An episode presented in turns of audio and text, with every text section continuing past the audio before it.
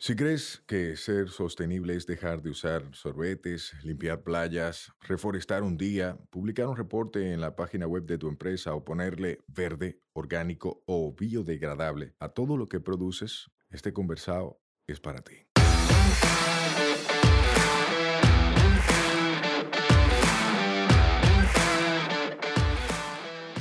Hola, somos Mibisai, los motores detrás de Tinglar y una vaina verde, y hoy vamos a tener un conversado sostenible. En cada conversado sostenible te ayudaremos a romper paradigmas y te compartiremos alternativas y herramientas para que acciones ya, sin excusas.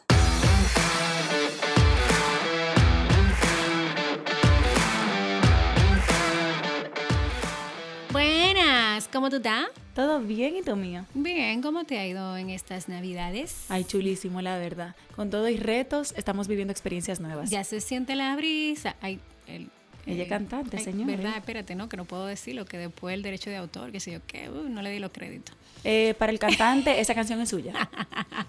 sí. ¿Cómo, ¿Cómo has estado todos estos días? Bien.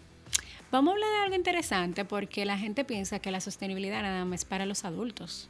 Sí, hombre. Y como Y que, que- se olvida de alguien. Como que se olvidan de los niños. Sí. Se olvidan de los niños hasta con el tema del cepillo de dientes. Lo digo por experiencia propia.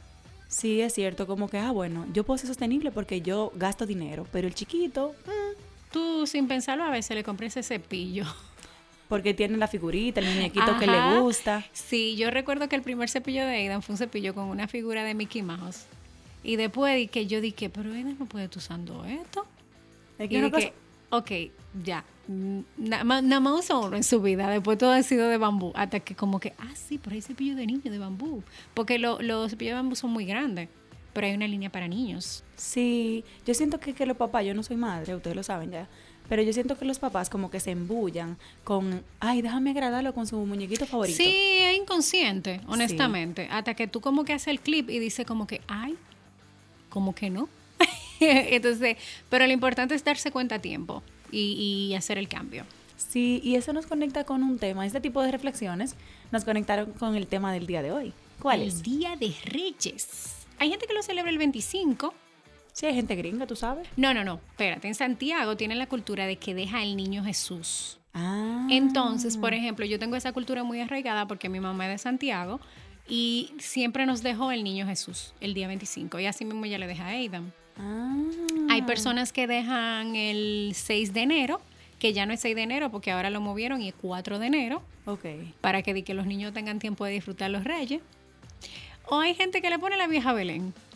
¿Y la vieja Belén cuándo es? Yo no sé. Nunca llega, entero, porque ella nunca que, llega. Al que no le dan en Reyes y le dicen de que espera la vieja Belén, señores, olvídese de ese regalo. que eso no va a llegar. Entonces de ahí un poco compartir algunas alternativas de cosas que tú puedes regalar que de alguna manera son sostenibles o que no se adentren en el consumismo y el exceso de los regalos, porque sabemos que hay cosas que lamentablemente no mm, tienen una fabricación con plástico, pero no de un solo uso. Lo digo por el tema, por ejemplo, de las bicicletas. Ujú. La bicicleta son de metal, pero tienen una parte plástica. No vamos a ser tan extremistas de decirle que no le puede regalar una bicicleta a su hijo, porque al final también es movilidad sostenible, es un tipo de regalo que es súper interesante. Pero si su hijo tiene una bicicleta y no necesita una nueva, ¿para qué usted se la va a regalar?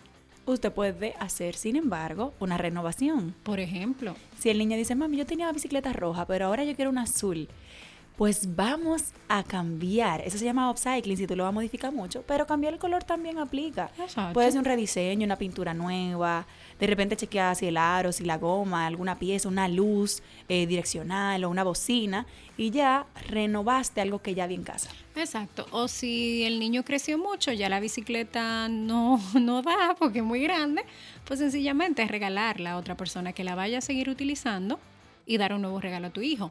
Algo que nosotros hemos tratado, y tengo que poner mi ejemplo, pongo mi ejemplo porque tengo un bebé pequeño, es de comprar regalos que de alguna manera tengan un aprendizaje y que sean los, lo, lo menos impactante al planeta. Por ejemplo, Aidan tiene unos jugueticos, vamos a darle la cuña Ikea, que es donde aparecen esos juguetitos de madera de colores, que son súper interesantes, son educativos y por demás también son de madera. Sí. Entonces, de alguna manera, yo los recomiendo.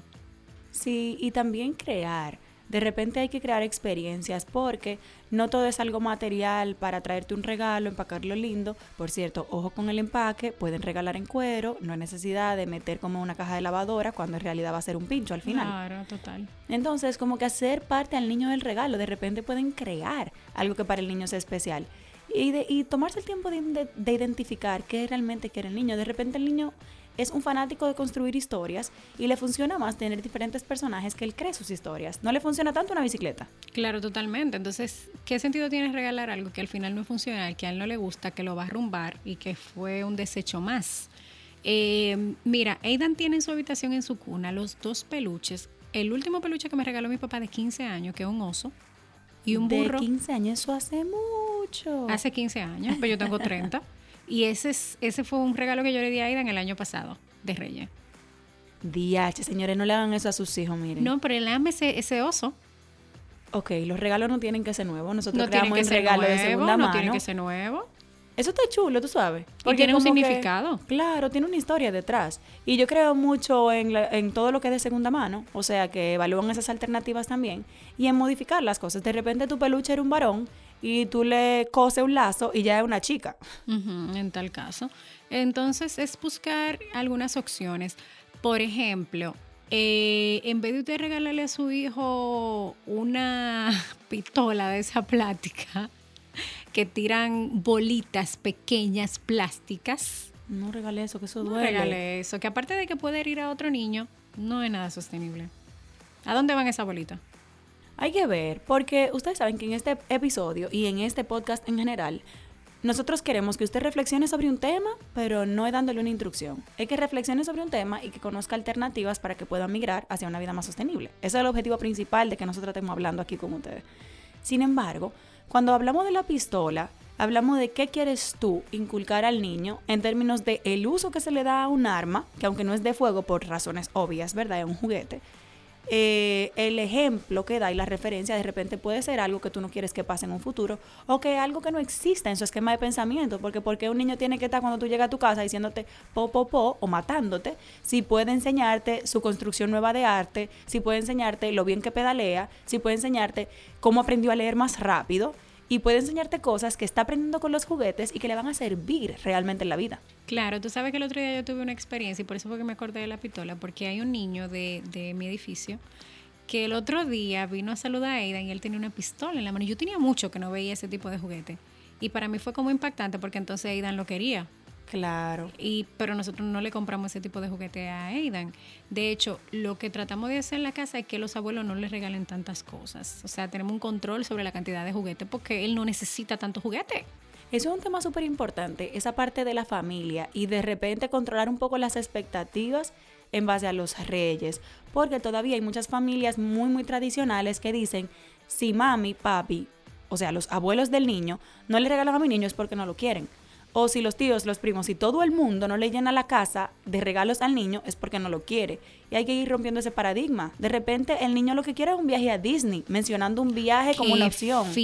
Fina, un viaje a Disney. Ella no dice allá a Pedernales, ¿no? A Disney. Puede ser Pedernales, pero un sueño de todos los niños es entrar hacia el mu- mundo mágico de Disney.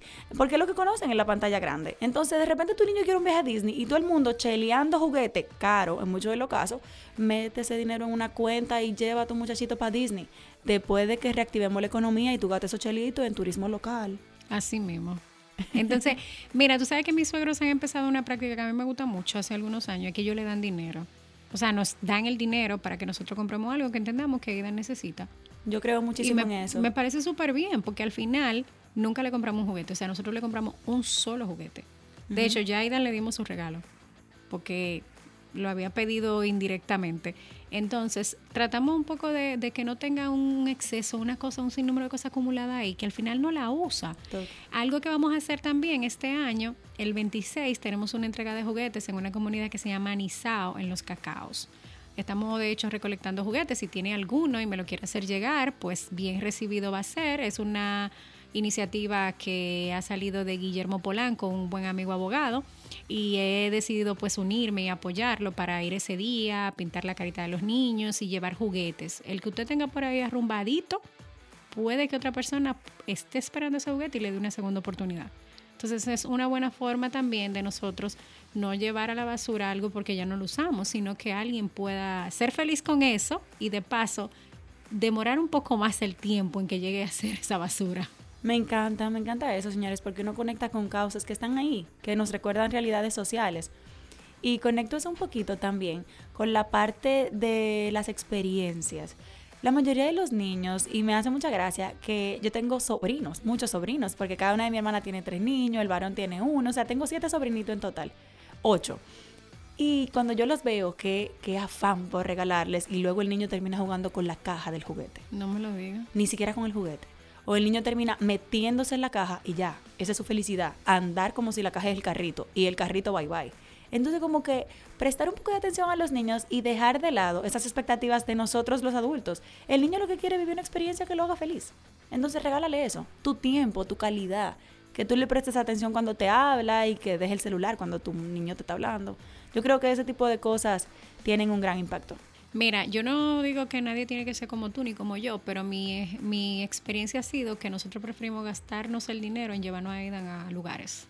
Y Aidan lo disfruta como nadie. Exacto, o sea, eh, él no lo sabe porque él no entiende eso, pero Aidan no tiene de que un sinnúmero de ropa en el closet, o sea, yo te puedo contar que nosotros le compramos ropa a Aidan cuando se le está acabando la que tiene, cuando va creciendo.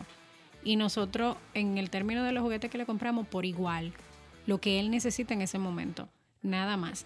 Preferimos gastar todo ese dinero en comprar experiencias en el monte, de ir a, cualquier lugar y la verdad que lo disfrutamos muchísimo como familia. Esa es una opción, quizás decirle a un niño, mira, te vamos a regalar un viaje a Bahía de las Águilas. El niño va a llegar al colegio a contar que él fue a Bahía de las Águilas. Hay una familia que yo quiero y admiro mucho, que son los Cinco Aventuras, que tienen tres niños. Y ellos eh, eh, yo le he preguntado a Mariel cómo es el comportamiento de ellos en el colegio y que lo más chulo es llegar del fin de semana contando todo lo que ellos hicieron y los otros muchachitos, nada, tú ves. Entonces, es chulo, no es enseñarle al niño que él tiene una mejor vida que nadie, pero compartir esas experiencias con sus amigos que se lo encuentran como de que, wow, qué chulo, y tu papá te llevan a tal sitio, y tu papá esto. Entonces, vamos a empaparnos de eso y a vivir un poco más las experiencias que la cosa material, como tú decías. Totalmente, y ahí viene un latigazo que le voy a dar a todos los que son papás desde mi ignorancia por no ser madre, ¿verdad? Y no tener la experiencia, así que me excusan los que son un ching más sensibles. Pero, señores, si tu niño no tiene recuerdos contigo, olvídate de comprarle un regalo de 20 mil pesos. Tu niño te quiere a ti como su mejor regalo Olvídate de querer gastar una fortuna para llenar los ojos y el espacio que tú has venido dejando en un solo día. Planifícate que en este nuevo año realmente dediques tiempo de calidad. Y te voy a garantizar que en el largo plazo eso va a valer mucho, mucho más. Y ya así como para ir cerrando, señores, una, de las mejores maneras de nosotros educar a nuestro niño con el amor a la naturaleza es haciéndolo parte de la naturaleza. Entonces, quizá el mejor regalo para tu hijo ahora en Reyes puede ser hacer ese viaje a algún río, alguna montaña, algún lugar apto para un niño, que eso lo va a ir sensibilizando y va a ser menos difícil educar sobre la sostenibilidad. Sí, y un regalo que a mí me encantaba de niña eran las mascotas. O sea, todos los niños, o casi todos, anhelan tener a quien cuidar y ser ese rol de papá o de mamá. Entonces piensa en adoptar una mascota o en comprar una compostera para tus niños para que ellos sean los responsables de las lombrices. Estoy yéndome al extremo conectando con compostaje, no tiene que ser el caso, pero de repente un perrito, un gatito que esté por ahí en adopción y necesite un nuevo hogar. Perfecto, me gusta. Bueno, señores, piénsenlo antes de hacer ese regalo de Reyes, que realmente también sea un regalo para la madre naturaleza. O sea, que no estemos dándole a nuestros hijos algo que al final eh, desdiga lo que queremos decirles sobre la sostenibilidad y sobre el amor al medio ambiente. O sea, que tus hechos no hablen tan altos que no dejen que ellos escuchen tus palabras. Entonces, un poco seguir la coherencia hasta con los regalos que damos. Totalmente. Recuérdate que la forma más fácil de aprender es haciendo. Bye bye. Así que, bye bye.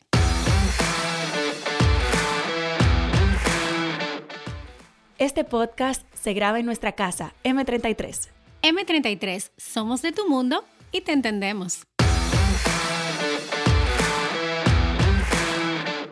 Nos escuchamos la próxima semana. Recuerda que esta vaina es todos los martes. Mientras tanto, nos vemos en las redes Mío Explorando y Sayuris Bonet. Un fuerte abrazo.